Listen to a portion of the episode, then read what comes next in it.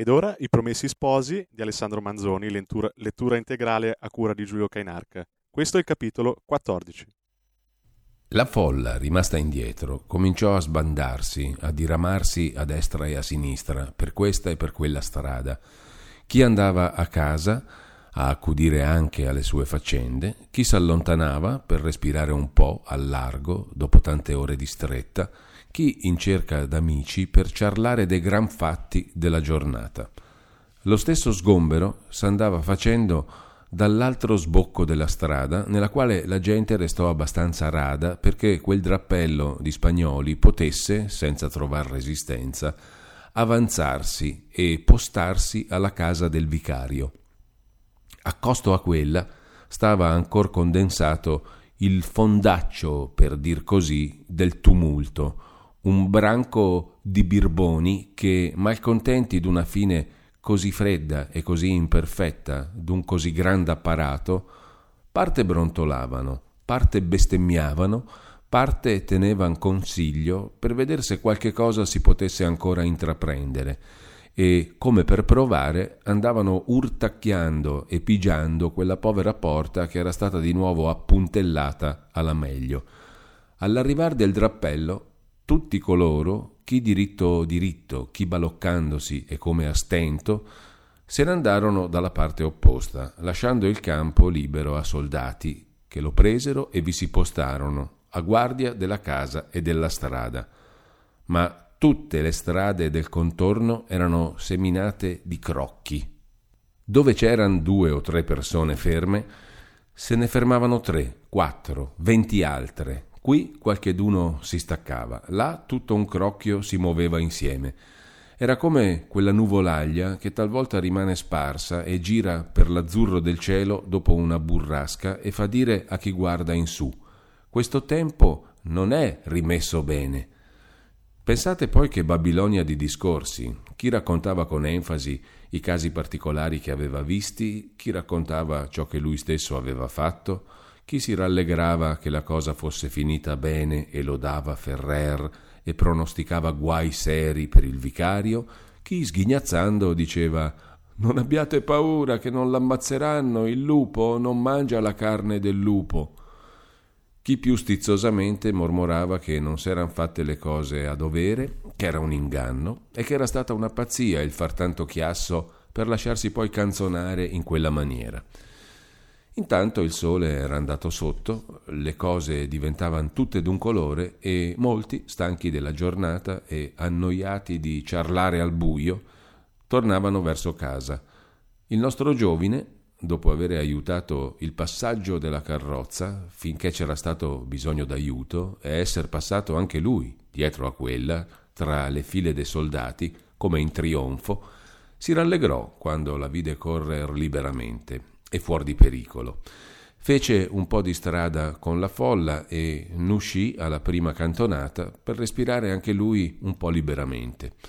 Fatto che ebbe pochi passi al largo, in mezzo all'agitazione di tanti sentimenti, di tante immagini, recenti e confuse, sentì un gran bisogno di mangiare e di riposarsi e cominciò a guardare in su, da una parte e dall'altra, cercando un'insegna d'osteria, giacché per andare al convento dei Cappuccini era troppo tardi. Camminando così, con la testa per aria, si trovò a ridosso a un crocchio e, fermatosi, sentì che vi discorrevan di congetture, di disegni per il giorno dopo. Stato un momento a sentire, non poté tenersi di non dire anche lui la sua, parendogli che potesse senza presunzione proporre qualche cosa chi aveva fatto tanto e persuaso, per tutto ciò che aveva visto in quel giorno, che ormai per mandare a effetto una cosa bastasse farla entrare in grazia a quelli che giravano per le strade. Signori miei, gridò in tono d'esordio, devo dire anch'io il mio debol parere? Il mio debol parere è questo, che non è solamente nell'affare del pane che si fanno delle briconerie, e giacché oggi s'è visto chiaro che a farsi sentire sottiene quel che è giusto, Bisogna andare avanti così, finché non si sia messo rimedio a tutte quelle altre scelleratezze e che il mondo vada un po' più da cristiani. Non è vero, signori miei, che c'è una mano di tiranni che fanno proprio al rovescio dei dieci comandamenti e vanno a cercare la gente quieta che non pensa a loro per farle ogni male e poi hanno sempre ragione? Anzi, quando ne hanno fatta una più grossa del solito, camminano con la testa più alta che pare che gli si abbia a rifare il resto. Già, anche in Milano ce ne deve essere la sua parte. Purtroppo, disse una voce. Lo dicevo io, riprese Renzo. Già le storie si raccontano anche da noi e poi la cosa parla da sé. Mettiamo per esempio che qualcheduno di costoro, che voglio dir io, stia un po' in campagna, un po' in Milano. Se è un diavolo là, non vorrà essere un angelo qui, mi pare.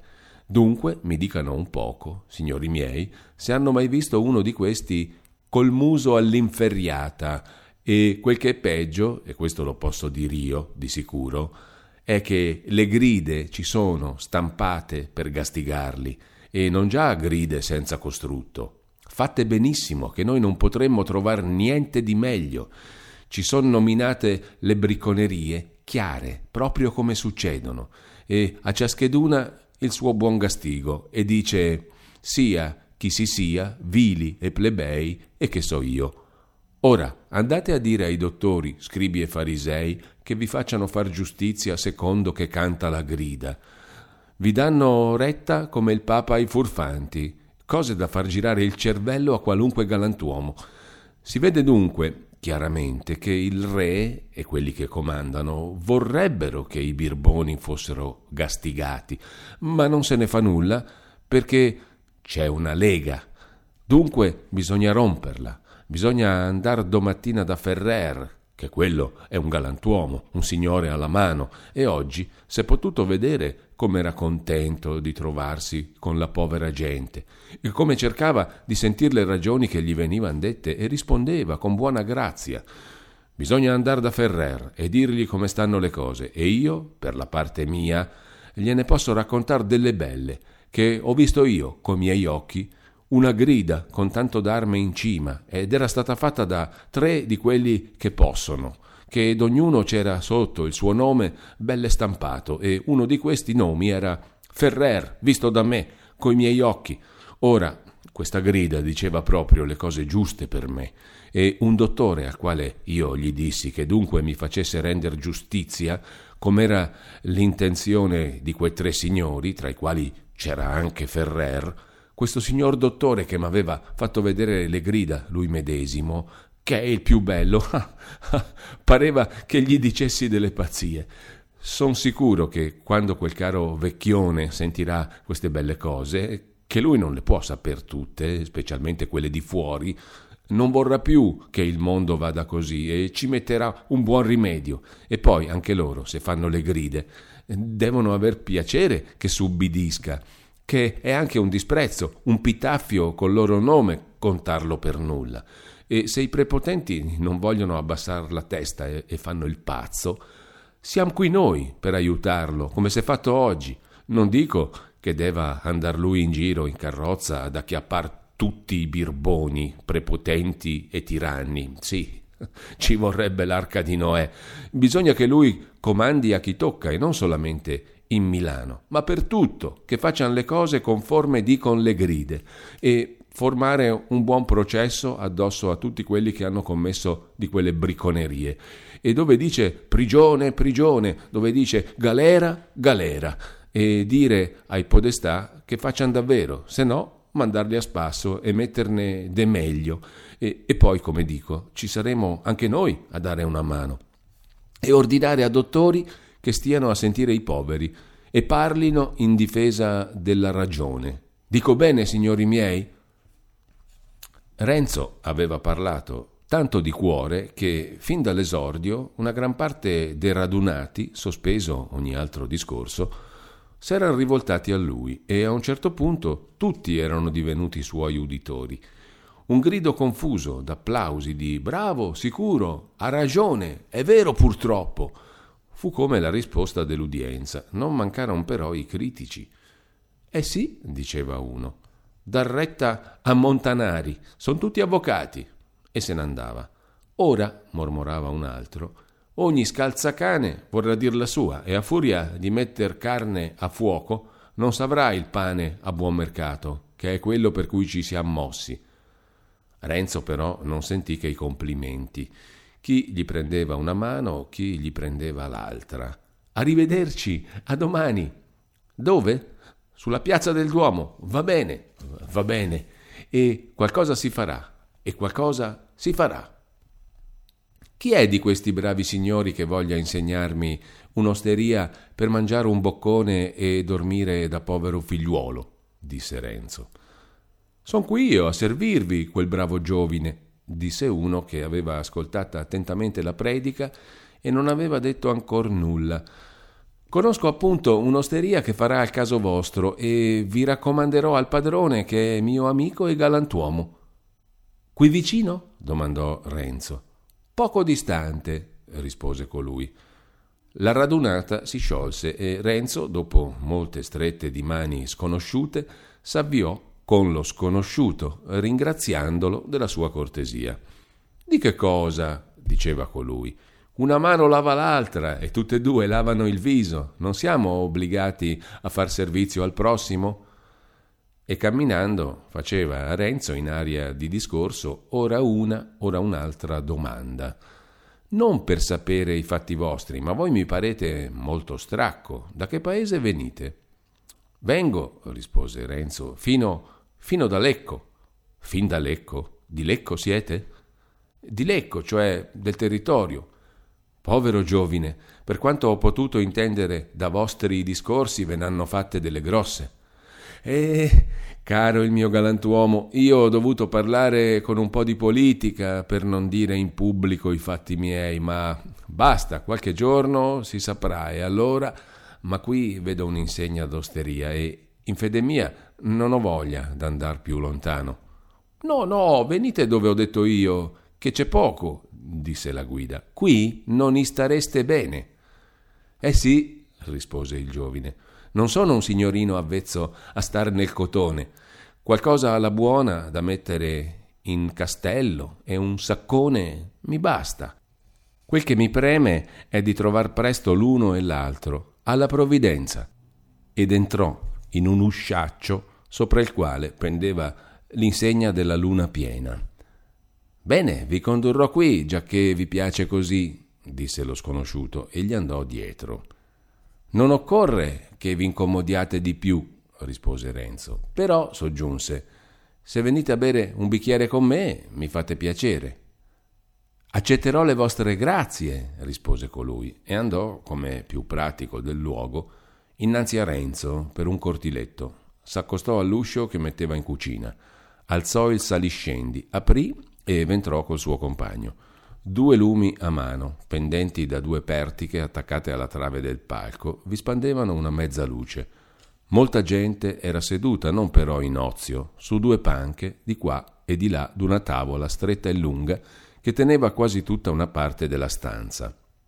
A intervalli tovaglie e piatti, a intervalli carte voltate e rivoltate, dadi buttati e raccolti, fiaschi e bicchieri per tutto. Si vedevano anche correre berlinghe reali e parpagliole che, se avessero potuto parlare, avrebbero detto probabilmente.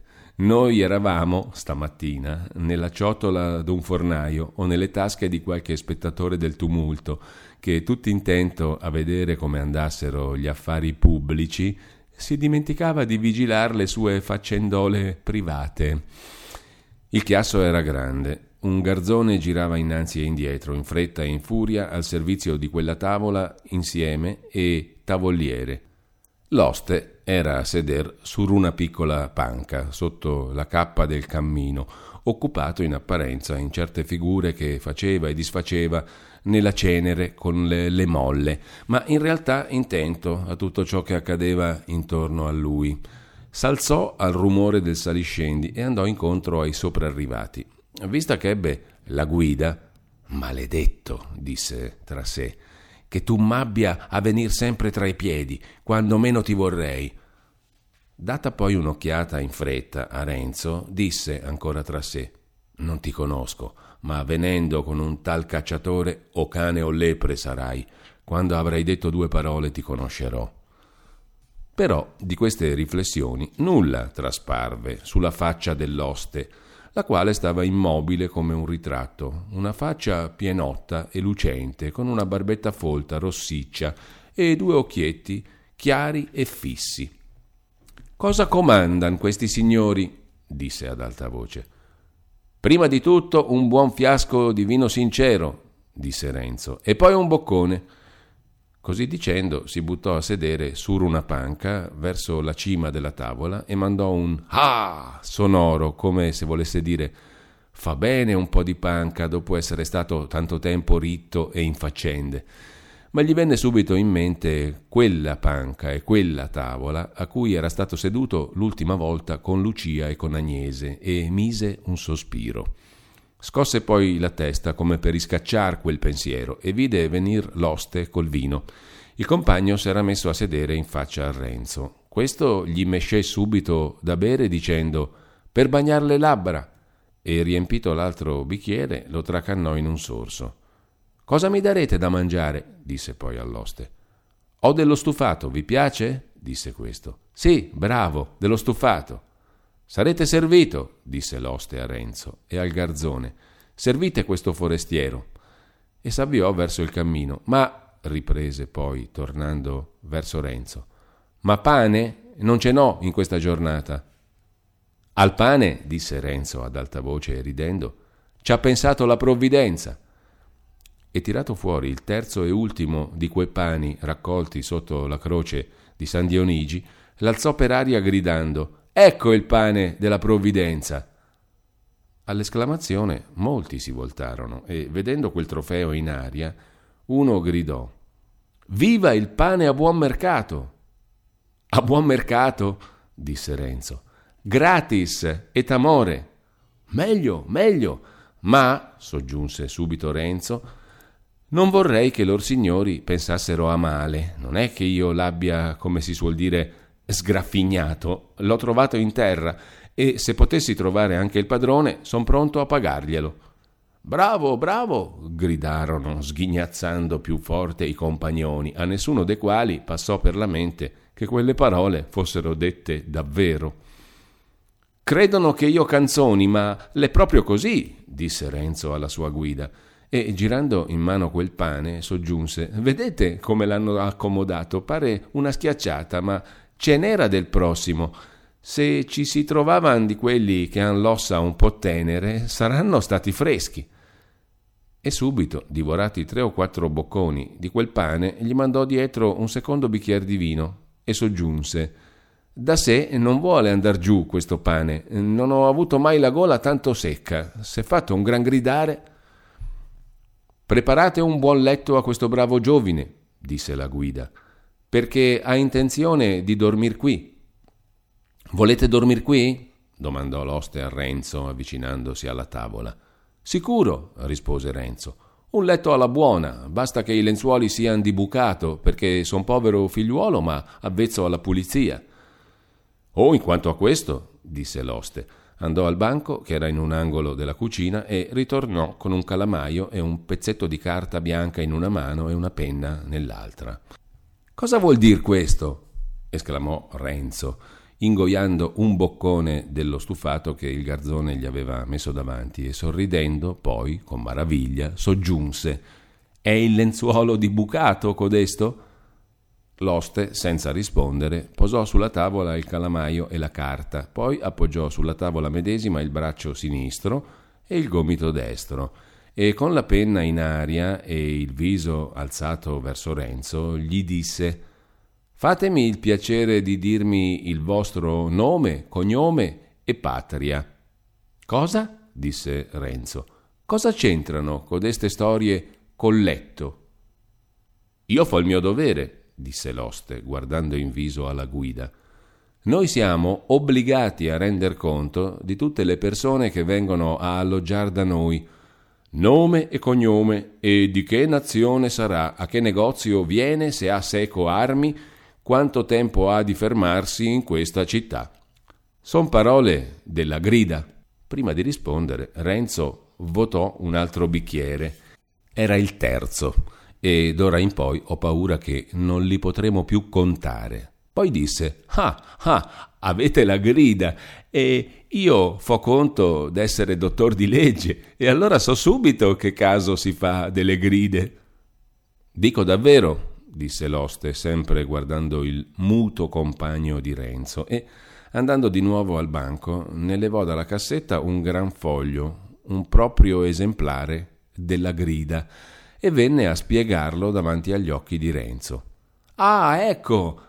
Esclamò questo, alzando con una mano il bicchiere riempito di nuovo e rivotandolo subito, e stendendo poi l'altra mano con un dito teso verso la grida. Ecco quel bel foglio di messale, me ne rallegro moltissimo, la conosco quell'arme, so cosa vuol dire quella faccia d'Ariano con la corda al collo. In cima alle gride si metteva allora l'arme del governatore e in quella di don Gonzalo Fernandez de Cordova spiccava un re moro incatenato per la gola. Vuol dire quella faccia comanda chi può e ubbidisce chi vuole. Quando questa faccia avrà fatto andare in galera il signor Don... Basta, eh, lo so io. Come dice in un altro foglio di messale compagno a questo, quando avrà fatto in maniera che un giovine onesto possa sposare una giovine onesta che è contenta di sposarlo, allora le dirò il mio nome a questa faccia, le darò anche un bacio per di più. Posso avere delle buone ragioni per non dirlo il mio nome. Oh bella, e se un furfantone che avesse al suo comando una mano d'altri furfanti, perché se fosse solo... E qui finì la frase con un gesto se un furfantone volesse sapere dove io sono per farmi qualche brutto tiro, domando io se questa faccia si muoverebbe per aiutarmi. Devo dire i fatti miei. Anche questa è nuova. Sono venuto a Milano per confessarmi, supponiamo, ma eh, voglio confessarmi da un padre cappuccino, per modo di dire, e non da un oste. L'oste stava zitto e seguitava a guardare la guida, la quale non faceva dimostrazione di sorte veruna Renzo, ci dispiace il dirlo, tracannò un altro bicchiere e proseguì. Ti porterò una ragione, il mio caro oste, che ti capaciterà se le gride che parlano bene in favore dei buoni cristiani non contano, tantomeno devono contare quelle che parlano male. Dunque, leva tutti questi imbrogli e porta invece un altro fiasco, perché questo è fesso.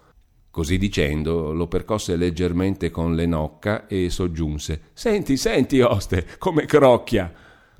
Anche questa volta Renzo aveva a poco a poco attirata l'attenzione di quelli che gli stavano d'intorno e anche questa volta fu applaudito dal suo uditorio. Cosa devo fare? disse l'oste guardando quello sconosciuto che non era tale per lui. Via, via! gridarono molti di quei compagnoni. Ha ragione quel giovine, son tutte angherie, trappole, impicci. Legge nuova oggi, legge nuova. In mezzo a queste grida, lo sconosciuto, dando all'oste un'occhiata di rimprovero per quell'interrogazione troppo scoperta, disse Lasciatelo un po' fare a suo modo, non fate scene. Ho fatto il mio dovere, disse l'oste, forte, e poi tra sé Ora ho le spalle al muro. E prese la carta, la penna, il calamaio, la grida e il fiasco vuoto per consegnarlo al garzone. Porta del medesimo, disse Renzo che lo trovo galantuomo e lo metteremo a letto come l'altro, senza domandargli nome e cognome e di che nazione sarà e cosa viene a fare e se ha a stare un pezzo in questa città. Del medesimo, disse l'oste al garzone dandogli il fiasco, e ritornò a sedere sotto la cappa del cammino. Altro che lepre, pensava, istoriando di nuovo la cenere.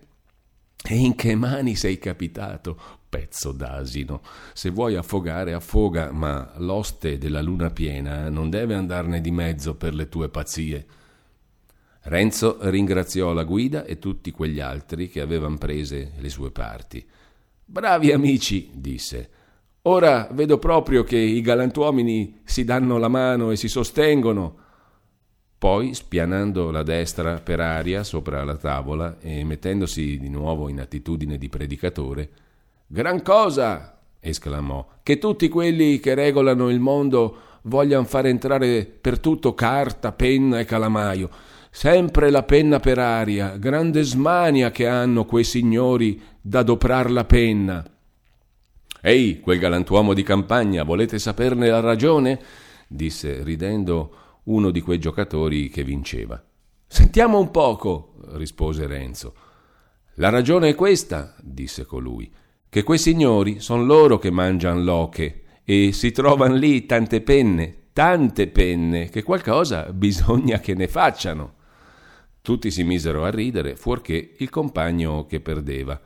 Toh, disse Renzo, è un poeta costui, ce n'è anche qui dei poeti, già ne nasce per tutto. No, una vena anch'io e qualche volta ne dico delle curiose, ma quando le cose vanno bene. Per capire questa baggianata del povero Renzo, bisogna sapere che presso il Volgo di Milano, e del Contado ancora più, Poeta non significa già, come per tutti i galantuomini, un sacro ingegno, un abitator di Pindo, un allievo delle muse. Vuol dire un cervello bizzarro e un po' balzano che né discorsi né fatti abbia più dell'arguto e del singolare che del ragionevole. Tanto quel guastamestieri del volgo è ardito a manomettere le parole e a far dir loro le cose più lontane dal loro legittimo significato. Perché, vi domando io, Cosa c'ha a che fare poeta con cervello balzano?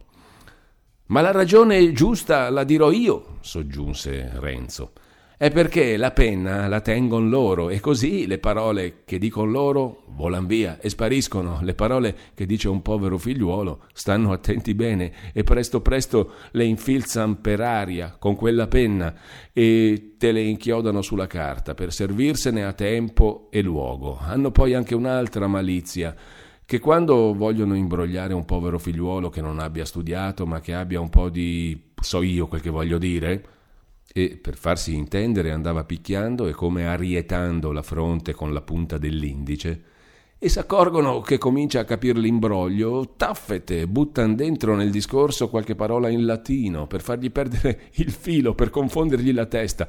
Basta, se ne deve smetter dell'usanze. Oggi, a buon conto, s'è fatto tutto in volgare, senza carta, penna e calamaio, e domani, se la gente saprà regolarsi, se ne farà anche delle meglio, senza torcere un capello a nessuno, però, tutto per via di giustizia. Intanto, Alcuni di quei compagnoni s'eran rimessi a giocare, altri a mangiare, molti a gridare. Alcuni se ne andavano, altra gente arrivava, l'oste badava agli uni e agli altri, tutte cose che non hanno che fare con la nostra storia. Anche la sconosciuta guida non vedeva l'ora d'andarsene, non aveva, a quel che paresse, nessun affare in quel luogo, eppure non voleva partire prima d'aver chiacchierato un altro poco con Renzo in particolare.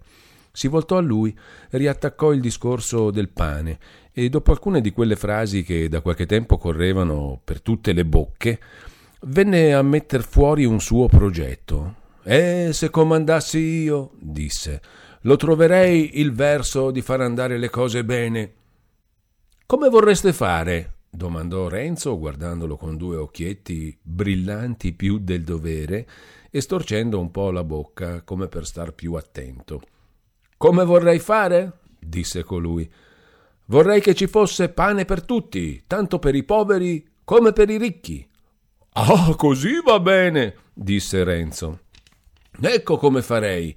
Una meta onesta, che tutti ci potessero campare, e poi distribuire il pane in ragione delle bocche, perché c'è degli ingordi indiscreti che vorrebbero tutto per loro e fanno a ruffa raffa, pigliano a buon conto e poi manca il pane alla povera gente. Dunque dividere il pane. E come si fa? Ecco, dare un bel biglietto a ogni famiglia in proporzione delle bocche per andare a prendere il pane dal fornaio. A me, per esempio, dovrebbero rilasciare un biglietto in questa forma Ambrogio Fusella, di professione spadaio, con moglie e quattro figliuoli, tutti in età da mangiar pane, notate bene. Gli si dia pane tanto e paghi soldi tanti, ma far le cose giuste, sempre in ragione delle bocche. A voi, per esempio, dovrebbero fare un biglietto per eh, il vostro nome? Lorenzo Tramaglino, disse il giovine, il quale, invaghito del progetto, non fece attenzione che era tutto fondato su carta, penna e calamaio e che per metterlo in opera la prima cosa doveva essere di raccogliere i nomi delle persone. Benissimo, disse lo sconosciuto. Ma avete moglie e figliuoli? Dovrei bene, figliuoli no, troppo presto, ma la moglie, se il mondo andasse come dovrebbe andare. Ah, siete solo. Dunque, abbiate pazienza, ma una porzione più piccola. È giusto, ma se presto, come spero e con l'aiuto di Dio, basta. Quando avessi moglie anch'io? Allora si cambia il biglietto e si cresce la porzione, come v'ho detto, sempre in ragion delle bocche, disse lo sconosciuto, alzandosi. Così va bene, gridò Renzo e continuò gridando e battendo il pugno sulla tavola. E perché non la fanno una legge così? Cosa volete che vi dica? Intanto io vi do la buonanotte e me ne vo, perché penso che la moglie e i figliuoli m'aspetteranno da un pezzo. Un altro gocciolino, un altro gocciolino! gridava Renzo, riempiendo in fretta il bicchiere di colui, e subito alzatosi e acchiappatolo per una falda del farsetto, tirava forte per farlo sedere di nuovo. Un altro gocciolino, non mi fate questo affronto! Ma l'amico, con una stratta si liberò e lasciando Renzo fare un guazzabuglio di istanze e di rimproveri, disse di nuovo Buonanotte e se ne andò. Renzo seguitava ancora a predicargli che quello era già in istrada e poi ripiombò sulla panca.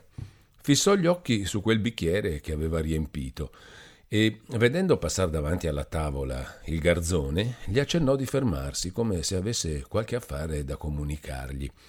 Poi gli accennò il bicchiere e con una pronunzia lenta e solenne, spiccando le parole in un certo modo particolare, disse Ecco, l'avevo preparato per quel galantuomo, vedete, pieno raso, proprio da amico, ma non l'ha voluto. Alle volte la gente ha delle idee curiose. Io non ci ho colpa, il mio buon cuore l'ho fatto vedere. Ora, già che la cosa è fatta, non bisogna lasciarlo andare a male. Così detto, lo prese e lo votò in un sorso. Ho inteso, disse il garzone andandosene. Ah, avete inteso anche voi, riprese Renzo. Dunque, è vero, quando le ragioni sono giuste, Qui è necessario tutto l'amore che portiamo alla verità per farci proseguire fedelmente un racconto di così poco onore a un personaggio tanto principale, si potrebbe quasi dire al primo uomo della nostra storia. Per questa stessa ragione di imparzialità dobbiamo però anche avvertire che era la prima volta che a Renzo avvenisse un caso simile. E appunto questo suo non essere uso a stravizi fu cagione in gran parte che il primo gli riuscisse così fatale. Quei pochi bicchieri che aveva buttato giù da principio l'uno dietro l'altro, contro il suo solito, parte per quell'arsione che si sentiva, parte per una certa alterazione dell'animo che non gli lasciava far nulla con misura, e gli diedero subito alla testa, a un bevitore un po' esercitato non avrebbero fatto altro che levargli la sete. Su questo il nostro anonimo fa una osservazione che noi ripeteremo e conti quel che può contare. Eh, le abitudini temperate e oneste, dice, recano anche questo vantaggio, che quanto più sono inveterate e radicate in un uomo, tanto più facilmente, appena appena se ne allontani, se ne risente subito, di modo che se ne ricorda poi per un pezzo e anche uno sproposito gli serve di scola. Comunque sia, quando quei primi fumi furono saliti alla testa di Renzo, vino e parole continuarono a andare l'uno in giù, l'altra in su, senza misura né regola, e al punto a cui l'abbiamo lasciato stava già come poteva. Si sentiva una gran voglia di parlare. Ascoltatori, o almeno uomini presenti che potesse prendere per tali, non ne mancava, e per qualche tempo anche le parole erano venute via senza farsi pregare e s'erano lasciate collocare in un certo qual ordine, ma a poco a poco quella faccenda di finir le frasi cominciò a divenirgli fieramente difficile. Il pensiero, che s'era presentato vivo e risoluto alla sua mente, s'annebbiava e svaniva tutta un tratto e la parola, dopo essersi fatta aspettare un pezzo, non era quella che fosse al caso. In queste angustie, per uno di quei falsi istinti che in tante cose rovinano gli uomini, ricorreva a quel benedetto fiasco. Ma di che aiuto gli potesse essere il fiasco in una tale circostanza, chi ha fior di senno lo dica. Noi riferiremo soltanto alcune delle moltissime parole che mandò fuori in quella sciagurata sera. Le molte più che tralasciamo disdirebbero troppo, perché non solo non hanno senso, ma non fanno vista d'averlo, condizione necessaria in un libro stampato. Ah, oste, oste! ricominciò accompagnandolo con l'occhio intorno alla tavola o sotto la cappa del cammino, talvolta fissandolo dove non era e parlando sempre in mezzo al chiasso della brigata. Oste che tu sei, non posso mandarla giù, quel tiro del nome, cognome negozio, a un figliuolo par mio. Non ti sei portato bene, che soddisfazione, che sugo, che gusto di mettere in carta un povero figliuolo. Parlo bene, signori, gli osti dovrebbero tenere dalla parte dei buoni figliuoli. Senti, senti, oste, ti voglio fare un paragone, per la ragione. Ridono, eh? Ho un po' di brio, sì, ma le ragioni le dico giuste. Dimmi un poco, chi è che ti manda avanti la bottega? I poveri figliuoli, è vero? Dico bene? Guarda un po' se quei signori delle gride vengono mai da te a bere un bicchierino. Tutta gente che beve acqua, disse un vicino di Renzo. Vogliono stare in sé, soggiunse un altro, per poter dire le bugie a dovere. Ah, gridò Renzo. Ora è il poeta che ha parlato, dunque intendete anche voi altri le mie ragioni. Rispondi dunque, oste. E Ferrer, che è il meglio di tutti, è mai venuto qui a fare un brindisi, a spendere un becco d'un quattrino? E quel cane assassino di Don... Sto zitto, perché sono in cervello anche troppo. Ferrer e il padre Crrr, so io, sono due galantuomini, ma Ce n'è pochi dei galantuomini, i vecchi peggio dei giovani e i giovani peggio ancora dei vecchi. Però sono contento che non si sia fatto sangue, oibò, barbarie, da lasciarle fare al boia. Pane, oh, questo sì, ne ho ricevuti degli urtoni, ma ne ho anche dati. Largo, abbondanza, viva. Eppure anche Ferrer qualche parolina in latino. Sies barabs trapollorum Maledetto vizio, viva giustizia, pane, ecco le parole giuste. Là ci volevano quei galantuomini. Quando scappò fuori quel maledetto ton ton ton e poi ancora ton ton ton, non si sarebbe fuggiti, beh, allora. Tenerlo lì, quel signor curato, so io, a chi penso? A questa parola abbassò la testa e stette qualche tempo come assorto in un pensiero. Poi mise un gran sospiro e alzò il viso, con due occhi inumiditi e lustri, con un certo accoramento così svenevole, così sguaiato, che guai se chi ne era l'oggetto avesse potuto vederlo un momento. Ma quegli omacci, che già avevano cominciato a prendersi spasso dell'eloquenza appassionata e imbrogliata di Renzo, tanto più se ne presero della sua aria compunta i più vicini dicevano agli altri guardate e tutti si voltavano a lui, tanto che divenne lo zimbello della brigata. Non già che tutti fossero nel loro buon senno o nel loro qual si fosse senno ordinario, ma per dire il vero, nessuno n'era tanto uscito quanto il povero Renzo, e per di più era contadino. Si misero or l'uno or l'altro a stuzzicarlo con domande sciocche e grossolane, con cerimonie canzonatorie. Renzo ora dava segno d'averselo per male, ora prendeva la cosa in ischerzo, ora, senza badare a tutte quelle voci, parlava di tutt'altro. Ora rispondeva, ora interrogava, sempre a salti e fuori di proposito. Per buona sorte, in quel vaneggiamento, gli era però rimasta come un'attenzione istintiva a scansare i nomi delle persone, di modo che, anche quello che doveva essere più altamente fitto nella sua memoria non fu proferito, che troppo ci dispiacerebbe se quel nome, per il quale anche noi sentiamo un po' d'affetto e di riverenza, fosse stato strascinato per quelle boccacce, fosse divenuto trastullo di quelle lingue sciagurate.